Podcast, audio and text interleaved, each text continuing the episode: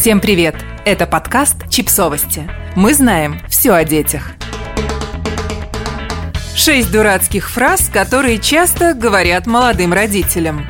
Люди постоянно говорят глупости. Особенно, когда делают непрошенные советы на тему родительства и воспитания детей.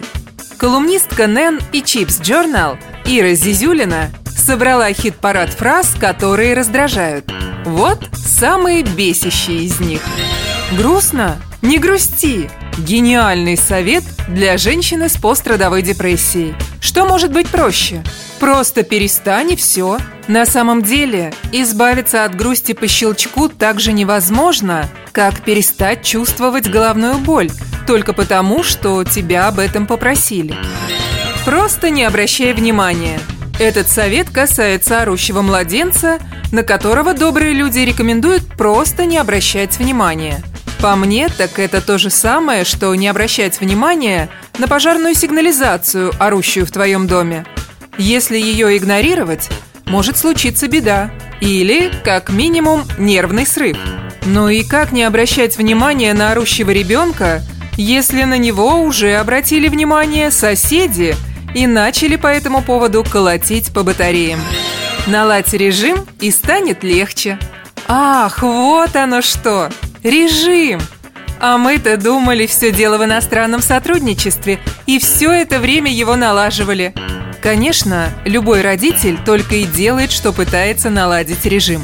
Но как только между сном и кормлением появляется хоть какая-то закономерная последовательность, вжух, и все снова меняется.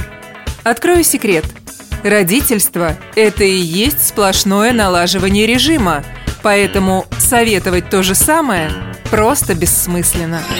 Просто лучше за ним следи.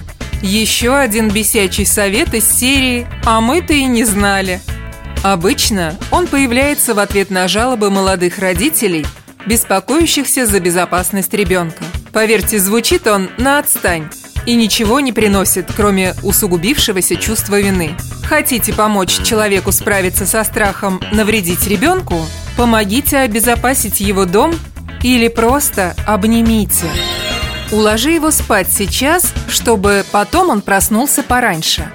Это, кстати, кажется логичным советом, но не все так просто. Иногда даже 10 минут в этой схватке выиграть невозможно. Дети имеют собственный режим который порой сдвинуть искусственно себе дороже. Наверняка родители уже пробовали это сделать, и если не делают так больше, значит этот опыт повторять они больше не хотят. Тебе еще повезло!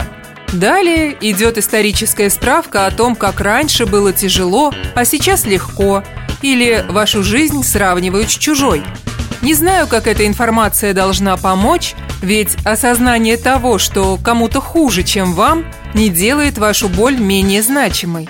Мир не крутится вокруг стереотипных вопросов, которые обсуждают из поколения в поколение.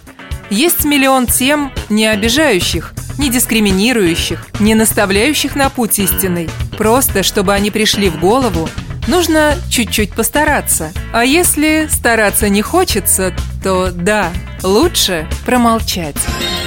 Подписывайтесь на подкаст, ставьте лайки и оставляйте комментарии. Ссылки на источники в описании к подкасту. До встречи!